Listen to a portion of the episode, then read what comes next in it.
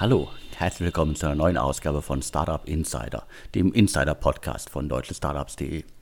Mein Name ist Alexander Hüsing, ich bin der Gründer und Chefredakteur von deutschestartups.de. Heute spreche ich wieder mit äh, Sven Schmidt, Seriengründer, Internetinvestor, OMR-Podcast-Legende und derzeit in Essen im Ruhrgebiet mit Maschinensucher unterwegs. Hallo Sven. Moin Alex, vielen Dank. Die heutige Ausgabe wird gesponsert von Xletics.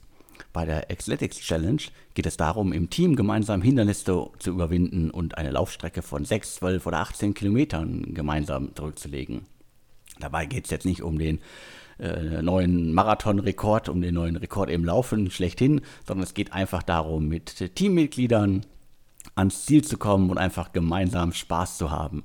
Also Xletics, äh, eine Sportveranstaltung und Teambuilding-Maßnahme in einem. Die Events finden in spektakulären Locations in der Natur statt. Äh, in äh, ganz Deutschland gibt es sieben Termine in Ballungsgebieten, also in Berlin, Hamburg, München, in NRW. Und dabei sind jeweils 10.000 bis 15.000 Teilnehmer unterwegs.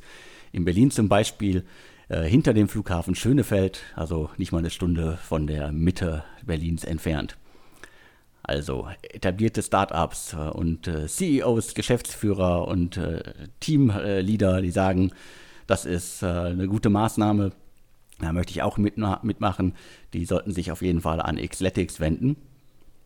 Und äh, keine Angst, äh, das äh, Ganze ist, ist für alle was, die so rund fünf Kilometer einfach mal locker joggen können. Also, wenn du ein Unternehmen oder ein Team leitest und du motivieren willst, äh, das von besserer Kommunikation, mehr Teamwork und mehr Vertrauen profitieren würde, wenn du einem Team ein Goodie bieten willst, das gleichzeitig ein gutes Investment in deine Firma ist, oder wenn du einfach Lust hast, mit ein paar Menschen aus dem Alltag auszubrechen, was zu erleben, dann geh auf Xletics und zwar bis zum 30.10., um äh, von Rabatten zu profitieren. Und hier nochmal die Domain xletix.com. Und äh, wer als Firma mehr als 20 Leute anmelden möchte, schreibt am besten eine E-Mail an b2b at xletics.com. Wer äh, direkt so ein Großevent äh, sponsern möchte, der kann sich an Gründer und Geschäftsführer Janis äh, Bandorski wenden. Wir machen da gerne ein Intro. Und äh, alle anderen sollten sich auf jeden Fall Xletics mal angucken. Nicht nur, weil es eine tolle Teambuilding-Maßnahme ist, sondern weil es auch eine tolle Gründerstory ist. Großen Dank an den Sponsor Xletics. Ähm, ist immer, glaube ich, ein super Zeichen, ähm, wenn ein Sponsor eines Podcasts zurückkommt. Ähm, ich glaube, das zeigt, dass die Podcast-Werbung im DS-Podcast funktioniert. Und wir freuen uns auch über weitere Sponsoren und daher immer gerne äh, sich an den Alexander wenden unter podcast.deutschestartups.de. Ich glaube, man erreicht in der Zwischenzeit über 8000 Hörer und äh, vor allem Entscheider, die letztendlich auf relevanten Budgets sitzen. So, jetzt aber zum ersten Thema zu Smava. Ähm, über Smava haben wir schon berichtet. Ähm, für die Hörer, die Smava nicht kennen, ähm, Smava ist heutzutage eine Plattform, wo Endkunden Kredite vergleichen können. Und das heißt, das Geschäftsmodell von Smava ist Lead-Generierung für Banken und Smava wird bezahlt, wenn es dann zum Abschluss kommt. So, ähm, früher war Smava mal ein, ähm, sage ich mal, ein C2C-Modell, also Consumer äh, to Consumer. Ähm, die initiale Idee war halt, dass Konsumenten Konsumenten Geld leihen ähm, und irgendwann hat man halt einen leichten Pivot gemacht und ähm, gesagt, es ist lukrativer, wenn man halt letztendlich äh, ein ne Lead-Gen-Modell wird.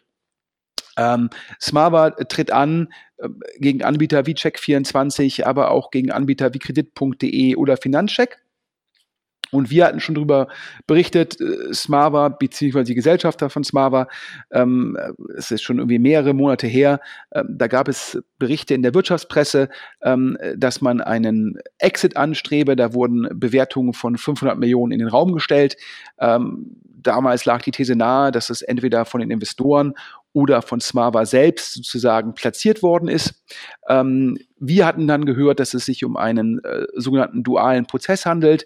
Das heißt, Smava guckt sich an, ist ein IPO möglich oder ein Verkauf ähm, parallel. Das heißt, man hat sich noch nicht festgelegt gehabt, was man letztendlich macht. Es hieß immer aus firmennahen Kreisen, dass das Team um Alexander Arthur P., sicherlich einer der bekanntesten Nulina Tech-Gründer, einen IPO präferieren würde.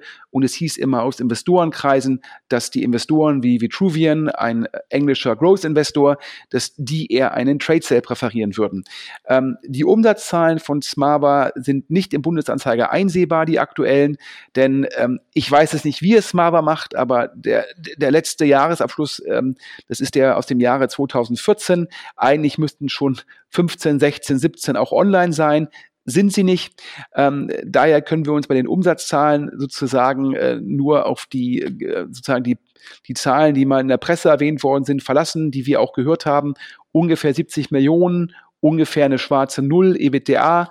Ähm, das heißt, man, wenn die 500 Millionen stimmen als Zielgröße, wollte man ein Umsatzmultiple von sieben haben.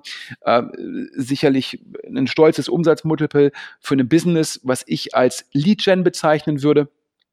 Ähm, ja, und was habe ich jetzt gehört? Jetzt die Neuigkeit, ähm, nämlich dass angeblich sein so Goldman Sachs nahe Kreise, Goldman Sachs, die führende amerikanische Investmentbank, die mit diesem äh, dualen Prozess äh, beauftragt worden sei.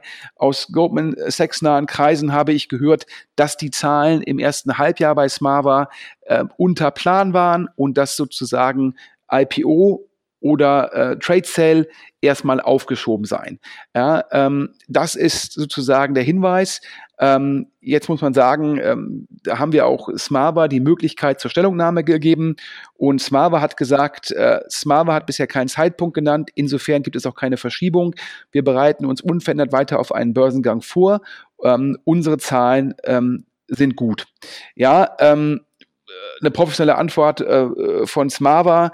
Äh, Alex, ich würde trotzdem von einer Verschiebung reden, denn wenn man, glaube ich, am Jahresanfang ähm, ja letztendlich sagt, ja, wir planen einen Exit, ob nun ein Verkauf oder ein IPO, ähm, und äh, im Oktober ist dann ja die Firma ist immer noch eine GmbH ähm, und von einem Exit äh, hört man auch nichts. Ähm, dann ähm, ja muss man wahrscheinlich schon sagen, dass wahrscheinlich unsere Quellen nicht ganz falsch sind und dass hier schon eine Verschiebung vorliegt, oder? Ja, ich würde das auch eindeutig als äh, Verschiebung äh, sehen. Äh, die Gerüchte oder die, äh, also die ersten Gerüchte sind ja schon recht lange her, dann die äh, offiziellen äh, äh Verlautbarungen, dass man halt äh, einen Exit beziehungsweise Trade Sale oder halt den IPO ankündigt, das ist auch schon eine ganze Weile her. Und äh, dementsprechend äh, von mir ganz klar, ich deute das als Verschiebung. Äh, wobei, wir sind jetzt auch schon im Oktober. Dieses Jahr würde das sowieso nichts mehr werden. Äh, klar, so eine Umwandlung von der GmbH zur AG oder SE, das geht äh, relativ schnell. Das haben andere ja auch schon relativ schnell durchgezogen. Dementsprechend deutet das für mich darauf hin, das wird jetzt erstmal nichts. Äh, auch äh, Q1 äh, wird wahrscheinlich nichts, ist nicht unbedingt das beste Zeitfenster für Börsengänge. Das heißt, wenn die Zahlen stimmen, dann können wir irgendwie von Q2 vielleicht ausgehen, wobei das Börsenumfeld ja aktuell nicht gut ist. Also siehe WeWork und Co. Und als nicht profitables Unternehmen, glaube ich, braucht man sich an der Börse momentan nicht sehen lassen.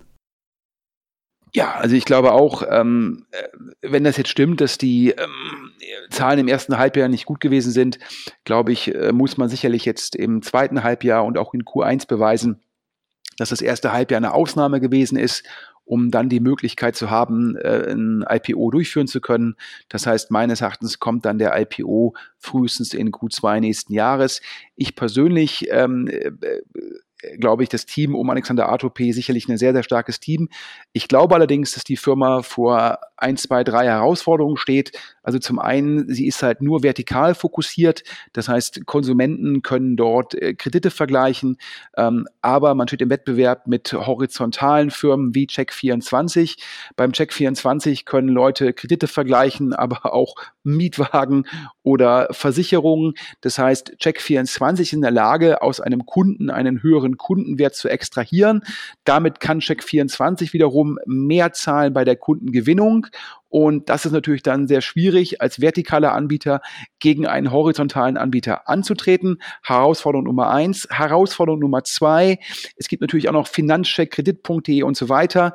Und wo ist da die Differenzierung im Produkt? Ähm, letztendlich ähm, ist es sehr schwer, da äh, sich nachhaltig von der Konkurrenz abzusetzen im Produkt. Das heißt, zum Schluss läuft es nur auf die Marke hinaus Und ähm, das ist schon sehr schwierig, als Vertical da kosteneffizient eine Marke aufzubauen und Punkt drei ist die Thematik. Jedes dieser Businesses ist natürlich immer im gewissen Rahmen von Google abhängig. Und wenn sich dann bei Google halt im Endeffekt, äh, sage ich mal, die CPCs äh, oder beziehungsweise die implizit dann die CPLs halt ändern, also sprich ähm, die Kundenakquisitionskosten über den Kanal von Google ändern und das kann halt durch Änderungen von vom Google-Produkt sehr leicht passieren. Da ist halt sofort eine Abhängigkeit da. Ja, ich sag mal, ähm, äh, wenn Google hustet, ist halt die Gefahr Gefahr, dass man eine Erkältung bekommt. Und alle drei Sachen zusammen, die horizontale Konkurrenz, die wahrscheinlich partielle Abhängigkeit von Google und das dritte halt die direkte Konkurrenz, von der man sich nur schwer differenzieren kann. Das alles drei macht es halt meines Erachtens das Geschäftsmodell nicht so attraktiv. Ja, äh, teilweise wird das wahrscheinlich auch einfach nur Lead-Arbitrage sein. Dafür einen hohen Multiple zu bekommen, ist sehr schwierig. Ich glaube, die einzige Möglichkeit, das am Markt zu kommunizieren, ist es, wenn man sagt, wir haben so eine Marke und diese große Marke führt zu ganz viel Direct Traffic. Und der Direct Traffic, klar, der ist wiederum hoch profitabel, weil die Leute sind an Smava gebunden, die kommen immer wieder zu Smava, um sich einen neuen Kredit zu holen. Und auf die Leute hat dann Smava keine sozusagen Kundenakquisitionskosten mehr für diesen, für die neue Order. Und die haben dann also 100% Deckungsbeitrag oder nahezu 100%. Und dann ist das Modell attraktiv. Das kann man im Guten sehen bei billiger Mietwagen, einer Tochter von Pro7 Sat1, ähm, wo die Kunden immer wieder kommen. Und da hört man jetzt halt irgendwie schon im letzten Jahr angeblich 15 Millionen EBTA. Positiv, wenn Smava das darstellen kann, ich glaube, es ist ein bisschen schwieriger. Billiger Mietwagen war ganz klar die, der erste am Markt, sehr lange am Markt äh, und teilweise sehr hohe Kundentreue. Ich bin mir nicht ganz so sicher, ob das duplizierbar ist in dem, in dem Smava-Umfeld. Aber wenn es Smava gelingt, so einen Case nachzubauen, dann glaube ich, öffnen sich auch wieder die Möglichkeiten, mit einem hohen Umsatzmultiple entweder die Firma zu verkaufen oder an die Börse zu gehen. Ähm, wir bleiben, wir bleiben, glaube ich, beide ein bisschen skeptisch, aber wir drücken dem Team die Daumen. Das wäre natürlich für Berlin ein weiterer toller Exit. Aber jetzt ähm, zum nächsten Thema. Und Alex, da werden manche Hörer wieder stöhnen, aber ich übergebe jetzt an dich. Äh, ja, es geht wieder um E-Scooter, aber es ist auf jeden Fall eine spannende Meldung. Ja, wir sind darauf hingewiesen worden von einem Hörer, dass ähm, die Webseite von Wind, Wind ist ähm, neben ja, ähm, ich, ich, glaube Cirque, Tier, Voy, Lime, Bird, ähm, einer der Anbieter, ähm, unter anderem ähm, dort investiert ähm, Holzbrink Ventures, sicherlich ähm, mit einer der führenden Frühphasen VCs in Deutschland und chinesische Investoren.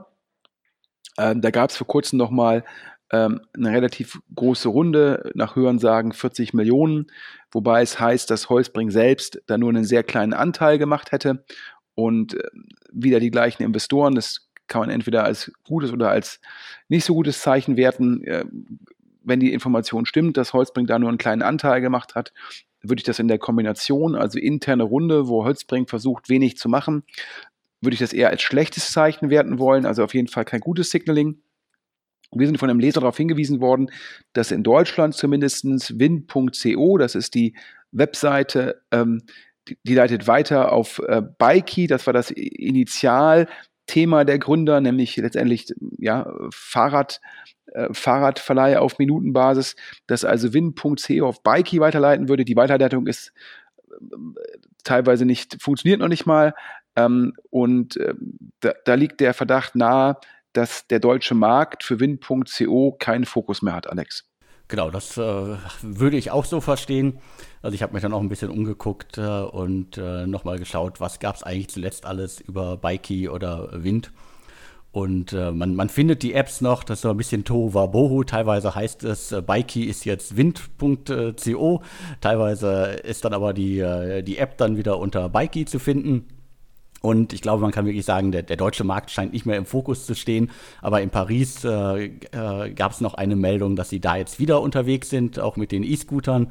Und ich glaube, es war TechCrunch, die hatten vor einiger Zeit erst berichtet, dass ähm, äh, Wind einen neuen äh, E-Scooter vorgestellt hat. Also die scheinen dem Thema noch äh, treu zu bleiben, aber zumindest nicht mehr in Deutschland. Es zeigt sich halt, auch wenn man jetzt in Deutschland irgendwie das googelt, und man findet halt Testberichte, die, die ziehen halt alle auf Zirk, äh, Tier, Voy, Bird und Lime ab. Das heißt, auch in den deutschen Medien ist Wind jetzt nicht so präsent. Ja, dementsprechend glaube ich, kann man dann wahrscheinlich auch als sinnvolle Entscheidung äh, sozusagen darstellen, wenn man jetzt nicht über das Kapital der anderen äh, genannten Anbieter verfügt, dass man dann nicht versucht, in Märkten, wo man eh jetzt nicht First Mover ist, noch ähm, als sechster oder fünfter Anbieter in einer Stadt aktiv zu werden. Denn das ist, glaube ich, ein dickes Brett und sicherlich nicht kapitaleffizient. Ähm, ich finde es trotzdem erstaunlich, ähm, dass man es da nicht hinkriegt, ähm, Weiterleitungen einzurichten, dass man das mit den, mit den Apps nicht so richtig hinbekommt.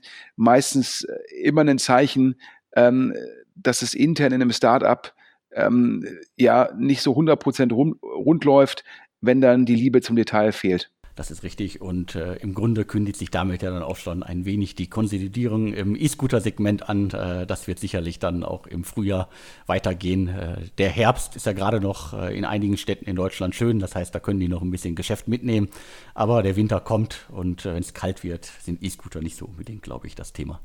Ja, auf zum nächsten Thema. Ähm, ich glaube, du hast ähm, ähm du hast ein sehr, sehr interessantes Startup entdeckt und hast da auch schon gleich geguckt, wer sind da die Investoren und dann wurde es noch spannender ähm, und das Ganze, äh, ja, soll ich sagen, äh, passend zum aktuellen, zur aktuellen Klimawandeldiskussion. Alex, du hast alle exklusiven Infos. Es geht um äh, Climate Labs. Das ist ein äh, Startup, das noch nicht äh, gestartet ist. Es gibt bisher nur eine Landingpage mit einem schönen Waldbild. Äh, und was muss man über das Startup wissen? Äh, die Gründer sind äh, Jonas Brandau und äh, Markus Gilles. Und bei Climate Labs geht es laut Handelsregister um die Bereitstellung von CO2-Offsetting-Diensten sowie die Erbringung weiterer damit verbundener Dienstleistungen.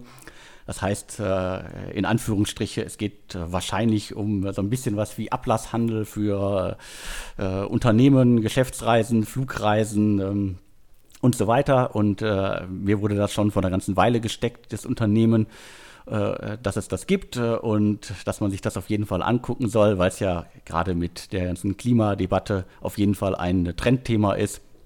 Und was das Ganze ja zeigt, äh, ist, auch Investoren stehen auf das Thema, was wir nämlich hier dann auch exklusiv verkünden können. E-Ventures investiert in Climate Labs, die sind schon eingestiegen und es sind einige spannende Angels mit an Bord. Äh, Reba Capital, das ist die Beteiligungsgesellschaft von ähm, äh, Sechs Wunderkinder, äh, Christian Reber. Das hatte der auf Facebook auch schon vor einigen Tagen, Wochen mal angedeutet, dass er in ein ganz, ganz spannendes Thema investiert hat. Und das kann nur Climate Labs gewesen sein.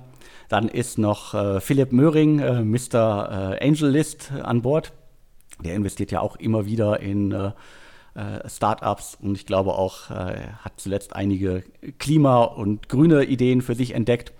Und äh, eine weitere spannende Meldung im Rahmen dieser ganzen spannenden News ist ähm, Jens Begemann, der VUGA-Gründer, der auch einen Exit hingelegt hat vor einiger Zeit, hat sein erstes Investment getätigt mit Climate Labs. Jens Begemann, nach den uns vorliegenden Informationen ist das tatsächlich ähm, das erste Angel Investment nach dem VUGA-Exit. Ähm, scheinbar kennt der Jens Begemann äh, die Gründer von Climate Labs ähm, persönlich gut und äh, war daher eine Mischung aus, man kennt die Gründer, man findet das Thema spannend und hat da investiert und da haben wir natürlich sofort nachgefasst und uns gefragt, ähm, äh, wird Jens Begemann jetzt auch sozusagen sehr aktiver Angel und ähm, das kann man wohl noch nicht bejahen. Das scheint also eher ja, opportunitätsgetrieben zu sein, ähm, als jetzt zu sagen, ich mache jetzt so eine Art ähm, Angel-Fonds auf mit einem Teil meiner ähm, VUGA-Exit-Erlöse. Ähm, aber dann, dennoch äh, zeigt es mal wieder, wenn halt Gründer einen erfolgreichen Exit gemacht haben, äh, wie Jens Begermann mit VUGA, dann haben sie halt auch äh, natürlich Geld, um dann halt äh, für mögliche Angel-Investments. Und schauen wir mal, ob sich da für Jens Begemann noch mehr Opportunitäten ergeben und er dann doch noch äh, mehr Angel Investments macht. Auf jeden Fall sicherlich ein sehr gutes Signaling, ähm, wenn er da investiert. Du hast es gerade übrigens Ablasshandel genannt. Ähm, mir hat jemand gesagt, äh, letztendlich, ähm, wenn alle Leute äh, sagen, äh, äh man, man fliegt Privatjet, äh, fährt mit der Yacht und, und so weiter und so fort, ähm, dann hilft es auch nicht, wenn man ähm, danach halt irgendwie äh, CO2-Kompensation zahlt, ähm, sondern ähm, das wäre ja dann letztendlich, dann wäre das Klima nicht mehr zu retten. Und äh, da hat jemand überspitzt zu mir gesagt, ja, ähm, sozusagen äh, Pri Privatjet fliegen und äh, auf der Yacht Urlaub machen und danach halt CO2-Kompensation zahlen, das sei so ein bisschen wie ja, die Ehefrau schlagen und danach den Arztbesuch zahlen. Ähm, also das ist sicherlich ein bisschen überspitzt, aber wenn man mal die ganze Grenzbetrachtung sich anschaut und jetzt irgendwie sagt, fünf Milliarden Menschen würden irgendwie Privatjet fliegen und Yacht fahren, ähm, dann sei, dann ist es auch zu spät, um danach noch CO2-Kompensation zu zahlen. Ähm, also das ist ähm, letztendlich äh, kann, kann das dann nicht die Lösung sein. Äh, das zumindest am Rande. Das ist so ein bisschen äh, wie Pflaster ähm, auf, äh, auf die Fleischwunde. Ähm, also, äh, das noch am Rande zu dem Geschäftsmodell des Ablasshandels, aber man muss natürlich auch fairerweise sagen, in dem aktuellen Klima der Diskussion ist das sicherlich ein attraktives Geschäftsmodell. Ja, das glaube ich auch. Und äh, wir haben ja noch nicht alle Details. Also wer mehr hat, äh, schreibt uns gerne an podcast.deutsche-startups.de. Und ich finde es auf jeden Fall äh, sehr wichtig, dass erfolgreiche Gründer wie Jens Begemann in Startups investieren und würde mich sehr freuen, wenn er da weiter in spannende Unternehmen investieren würde, weil so profitieren alle davon und so kann das Ökosystem weiter wachsen. Absolut. Also, dass der Christian Reber das macht nach seinem äh, Wunderkinder-Exit, dass der Jens Begemann das macht nach seinem Buga-Exit, dass ein Philipp Möhring, der sicherlich extrem viel im Seed-Bereich tut, ja, über Angelist und so weiter. Das ist klasse und so entstehen halt erfolgreiche Ökosysteme, denn ähm, neben Kapital fließt dann natürlich auch im Endeffekt äh, sehr viel Know-how. Es heißt immer wieder in der Szene, Christian Reber, super Produktmensch, ja, Jens, Begermann, Jens Begemann, sehr gute PR gemacht, ja, sehr gute Organisation aufgebaut bei VUGA. Äh, Philipp Möhring sicherlich äh, hat die Netzwerke ins Valley und dazu natürlich mit eVenture ähm, auch nochmal ein sehr angesehener Investor. Also ich glaube, ein sehr, sehr starkes Cap-Table und äh, sicherlich ein Thema, was aktuell sehr viel Rückenwind hat. Also da kann man gespannt sein. Äh, gehen wir zu einem Dauerbrenner. Äh, wir haben wieder mal was Neues zu Rocket Internet. Wir hatten in den vergangenen Ausgaben von Startup Insider ja immer wieder darüber berichtet, dass äh, Rocket Internet äh, wieder äh, Projekte aufzieht, inkubiert und hatten zum Beispiel über die Roboterküche, die mit Vorwerk zusammen vorangetrieben wird, berichtet. Oder erst in der vergangenen Woche über Acanio, das Cannabis-Startup, das sich Rocket angeguckt hat und das wahrscheinlich nicht kommen wird, wie neue Quellen mir gesagt haben. Aber es wird ausprobiert, es wird experimentiert und wir haben ein weiteres Unternehmen gefunden, das äh, Rocket ausgegründet hat. Das heißt äh, Project District ist äh, eine weitere GmbH, die man im Netz finden kann. Äh, äh, Rocket hält da knapp 49 Prozent erneut dran. Und die Gründer sind äh, Boris Bösch und Johannes Tress. Und ähm, grob gesagt geht es um die Vermittlung und Erbringung von Handels- und Logistikdienstleistungen. Also so ein bisschen äh, Warehousing äh, für alle da draußen, äh, die äh, Sachen verkaufen, im Lager halten und so weiter. Aber ich glaube, du hast dir das Modell auch angeguckt. Zwei Punkte. Ähm, also erstmal zum Thema Rocket Internet und Company Building. Ähm, wir sehen zwei Dinge aktuell im Markt. Zum einen, dass Rocket da wieder aktiver wird ja, ich glaube, nachdem es zwei, drei Jahre lang so ein bisschen ruhiger war um das Company Building oder es mindestens in Deutschland kaum stattgefunden hat, sehen wir jetzt, dass Rocket da wieder mehrere Dinge anstößt, auch wenn sie dann vielleicht teilweise rechtzeitig sagen, wie jetzt im Fall der Cannabis-Geschichte, wo ja auch schon meine Quellen letzte Woche gesagt haben, ob das wirklich kommt, muss man abwarten. Das heißt, Rocket sieht halt, wenn ein Modell halt dann doch nicht den spannenden Markt adressiert, dann hören wir lieber früher auf als später.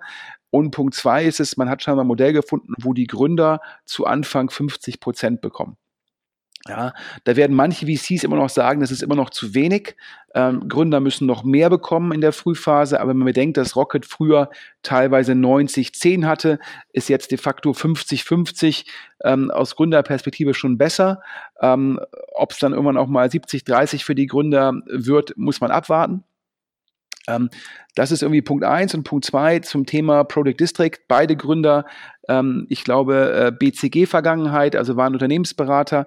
Ähm, und ähm, ich glaube auch beide schon mal im Bereich, ähm, äh, sage ich mal, PropTech unterwegs gewesen. Ich glaube, der eine ähm, äh, beim PropTech Investor, der andere hat, glaube ich, mal so eine Art, ich sag mal, ähm, WeWork nicht als Startup, sondern WeWork als Projektdienstleister nach dem Motto, ich helfe Firmen, das neue Office, dass es aussieht wie wie WeWork ähm, in Anführungsstrichen zu machen und äh, daher jetzt halt eine, eine Gründung im Bereich PropTech sicherlich der nächste logische Schritt für die beiden Gründer und äh, es liest sich für uns so dieses Project District ähm, ähm, dass man halt hingeht und man wird zum größten Anbieter für Logistikdienstleistungen neben Amazon.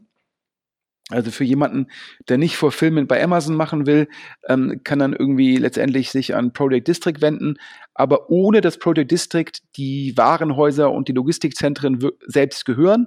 Das heißt, so ein bisschen der Ansatz, ja, sage ich so, Airbnb, die äh, größte, äh, das größte Hotel der Welt ohne eigenes Hotel, ja, über äh, das größte Taxiunternehmen ohne Taxis und dann alle guten Dinge sind drei. Project District, der größte Logistikdienstleister ohne eigene Warenhäuser. Das scheint der Ansatz zu sein. Ähm, Alex, du hast das wieder sehr früh sozusagen entdeckt. Ich habe dann äh, versucht, am Wochenende mit einem der Gründer zu sprechen. Ähm, ja, äh, zum aktuellen Zeitpunkt ist da noch kein PR-Fokus und es wurde jeglicher Kommentar abgelehnt. Ähm, das hindert uns natürlich trotzdem nicht daran, das hier im Podcast sozusagen ähm, vorzustellen. Und wo wir gerade über die Samba sprechen, ja, Oliver Samba, der CEO von Rocket, ähm, sein Bruder Alexander, äh, der macht ja Picos, sicherlich einer der ersten fokussierten PropTech-Investoren. Und äh, Picos hat ja jetzt schon vor längerer Zeit, sage ich mal, das Company Building in Deutschland wieder en vogue gemacht, äh, wobei da die Gründer teilweise noch schon die Mehrheit haben. Und auch da, Alex, hast du rausgefunden, ähm, Picos schiebt schon wieder die nächste Firma an. Genau, also über Picos hatten wir in den vergangenen Wochen ja auch mehrmals berichtet, äh, sei es über Go Living oder Lendis oder Lime Home. Äh, und äh, jetzt wurde ein neues Unternehmen ausgegründet, alles noch ganz frisch. Es gibt auch noch nichts wirklich zu sehen. Klingt aber sehr spannend. Und zwar geht es um das Unternehmen Green Coffee Services. Und äh, was macht das Unternehmen? Da geht es um das Betreiben von gastronomischen Betrieben und Catering-Services sowie die Herstellung und Vertrieb von Kaffee und Lebensmitteln im Wegen des Pachtvertriebes, also ganz wichtig. Und sogar das Wort Franchise äh, fällt dabei. Äh, ich habe mir dann überlegt, was könnte das denn sein? Und äh, für mich klingt das so ein wenig wie ähm, äh, Kaffeemaschinen, äh, Verleih oder Leasing samt irgendwie äh, Kaffeebohnen, die man regelmäßig bekommt.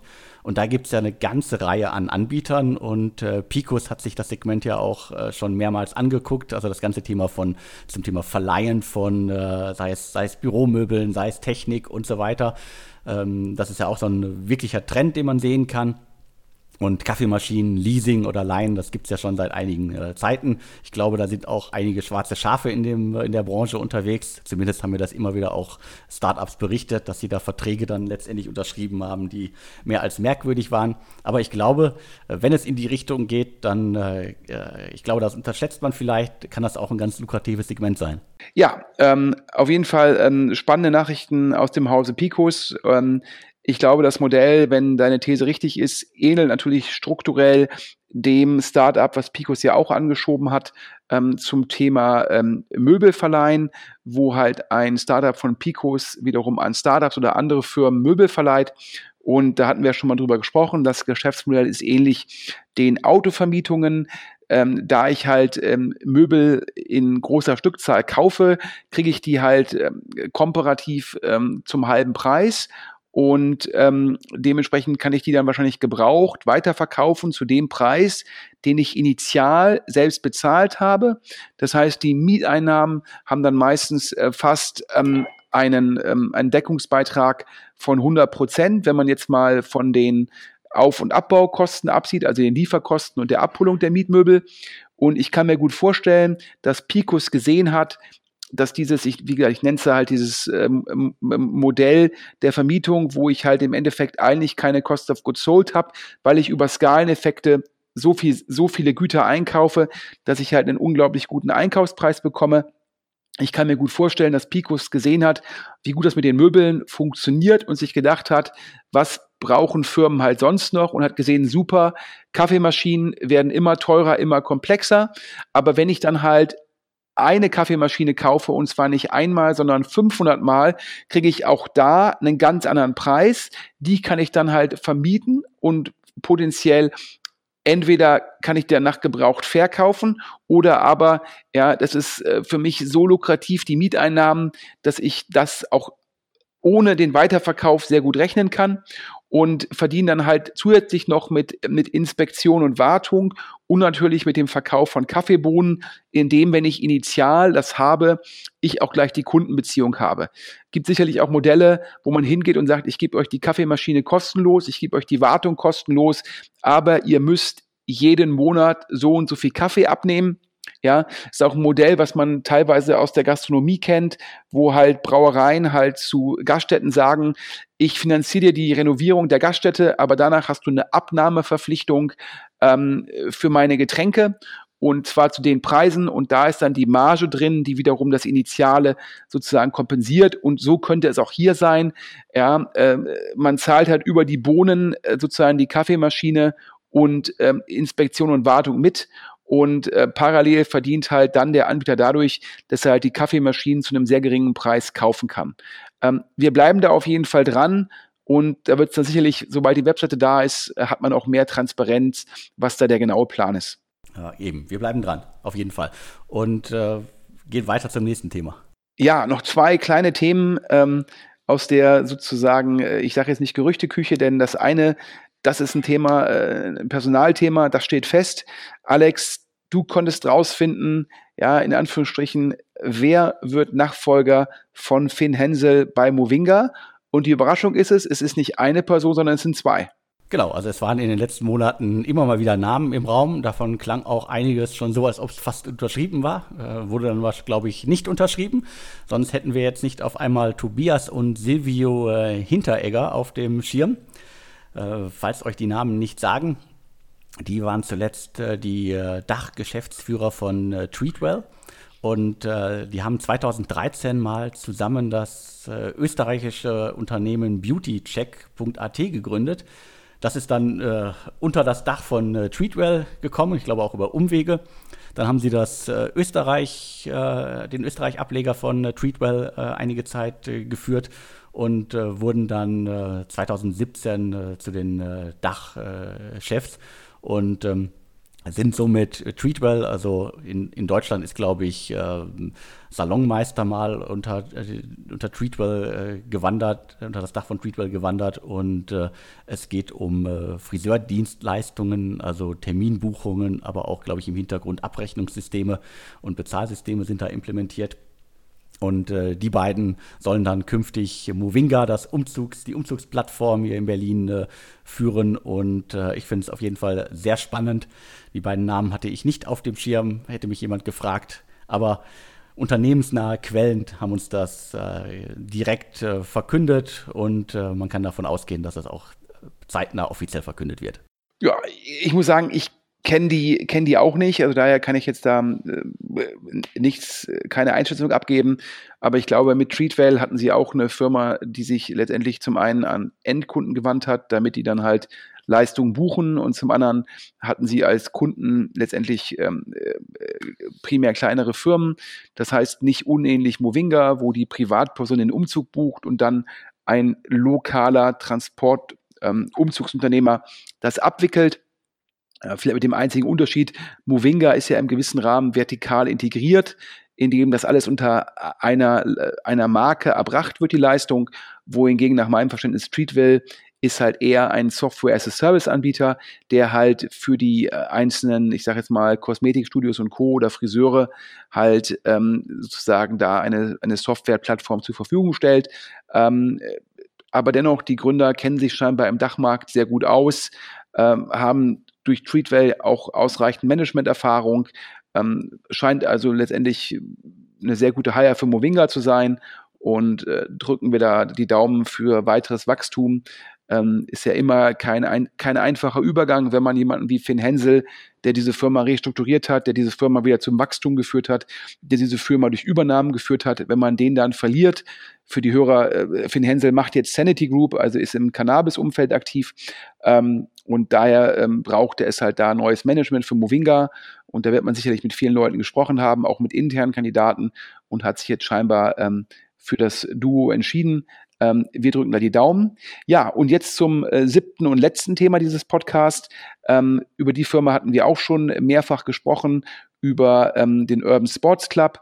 Ähm, Urban Sports Class ist letztendlich ja so ein bisschen der deutsche Klon von ClassPass, wo man halt im Endeffekt kein keine Subskription oder kein Abo mit einem Fitnessstudio abschließt, sondern halt im Endeffekt mit einem Anbieter, der dann wiederum mit diversen Anbietern kontrahiert. Dadurch hat man halt potenziell eine größere Auswahl an Kursen, mehr Flexibilität und so weiter. Ähm, Urban Sports Club, unter anderem finanziert von Holzbrink Ventures und Partec. Bei Partec ist es der Growth Fund, ähm, die wachsen sowohl organisch wie auch mit gezielten Übernahmen. Ich glaube, vor kurzem auch eine Übernahme im Benelux-Bereich. Ähm, das heißt, äh, da will Urban Sports Club halt ja, äh, gucken, dass man schnellstmöglich Skaleneffekte hebt, ähm, auch wahrscheinlich auch um mit einem Class Pass mithalten zu können. Und ähm, hier haben wir jetzt zwei News gehört. Zum einen ähm, soll es dort ein Wandeldarlehen über 25 Millionen Euro von den Gesellschaftern geben ähm, und zum anderen verhandelt nach Aussage von Corporate Finance Beratern der ähm, Sports Club weiter mit anderen sozusagen Firmen, die man übernehmen will. Beides zusammen macht auch Sinn. Das Wandeldarlehen kann halt helfen, diese Übernahmen zu finanzieren, wenn man halt nicht nur mit Anteilen bezahlen will, sondern teilweise mit Cash. Und das zweite ist es, ja, um halt äh, in diesem, in diesem Markt, um halt so einen Kunden, den muss man halt vorfinanzieren. Ja, wahrscheinlich weiß der Urban Sports Club ganz genau, aha, so ein Kunde bleibt im Schnitt drei, vier Jahre, der bringt uns so und so viel Umsatz und so und so viel Deckungsbeitrag. Für die Kundenakquisition müssen wir so und so viel Geld ausgeben. Und wenn man dann halt stark wächst, muss man halt diese Kundenakquisition halt auch vorfinanzieren und auch dafür macht so ein Wandeldarlehen Sinn. Ähm, in dem Fall würden wir sagen, äh, sehr gutes Signaling, weil es scheinbar komplett intern gemacht wird und wenn da unsere Quellen stimmen, auf jeden Fall ähm, ein Glückwunsch. Und wir hatten auch schon mal aus Holzbrinkkreisen gehört, dass der, dass der Open Sports Club sich sehr, sehr gut entwickeln würde. Genau, da höre ich auch immer nur Gutes. Also der Urban Sports Club ist ja nach äh, Lieferando, Lieferheld ähm, äh, eins der Unternehmen, die wirklich extrem durch äh, Übernahmen äh, gewachsen sind. Also ich weiß gar nicht, vier, fünf oder sechs Übernahmen haben die schon gestemmt. Also ich glaube, Gründer, die Erfahrung, Austausch brauchen zum Thema, wie integriere ich ein, eine fremde Kultur oder halt äh, fremde Software oder auch nur äh, Teile des Teams in ein Unternehmen, die sind beim Urban Sports Club äh, gut aufgehoben. Und äh, Geld ist ja auch schon reich, reichlich reingeflossen. Also das äh, hört sich alles nach einer richtig guten Nummer an. Jetzt nochmal final ein Dankeschön ähm, an, den, an den sozusagen Sponsor dieses Podcasts, Xletics. Ähm, Alex, von dir vielleicht noch, eine, noch ein Hinweis dazu? Genau, sehr gerne. Also vielen Dank an Xletics äh, für das erneute Sponsoren des äh, Podcasts und äh, weitere Buchungen sind auch schon vorhanden. Also der Podcast, die Werbung im Podcast wirkt. Und äh, wer sich für Team-Events interessiert, die man in Berlin oder in anderen Städten in Deutschland äh, machen kann, wo es um ein bisschen Laufen geht und äh, Spaß haben und einfach äh, den Spirit im Unternehmen aufzubauen, der ist bei Xletics genau richtig. Ich hätte es ja eh schon mal gesagt, ähm, ich kenne viele Firmen, die da Kunde sind und die sagen immer alle, super Team-Event und man kann über diese Hindernisse teilweise auch alleine gar nicht drüber. Das heißt, man arbeitet da im Team, um diese Hindernisse zu bewältigen. Ähm, gibt auch verschiedene Streckenlängen, sozusagen ein bisschen abhängig von dem Fitnessgrad der, der eigenen Firma. Ähm, und ich höre da immer nur begeisternde Leute. Es muss auch ähm, extrem gut organisiert sein. Ähm, da hier auch unabhängig von der Bewerbung die klare Empfehlung. Ja, damit sind wir durch für diese Woche. Ja, vielen Dank äh, an dich, äh, Sven, für die vielen Infos. Und äh, wer Infos für uns hat, äh, damit wir auch kommende Woche wieder viele heiße, exklusive Nachrichten und Insights verkünden kann, schreibt an podcast.deutsche-startups.de. Ja, Alex, vielen Dank und allen Hörern einen guten Wochenstart. Und wir freuen uns immer über weitere Sponsoren und Hinweise. Vielen, vielen Dank. Und tschüss.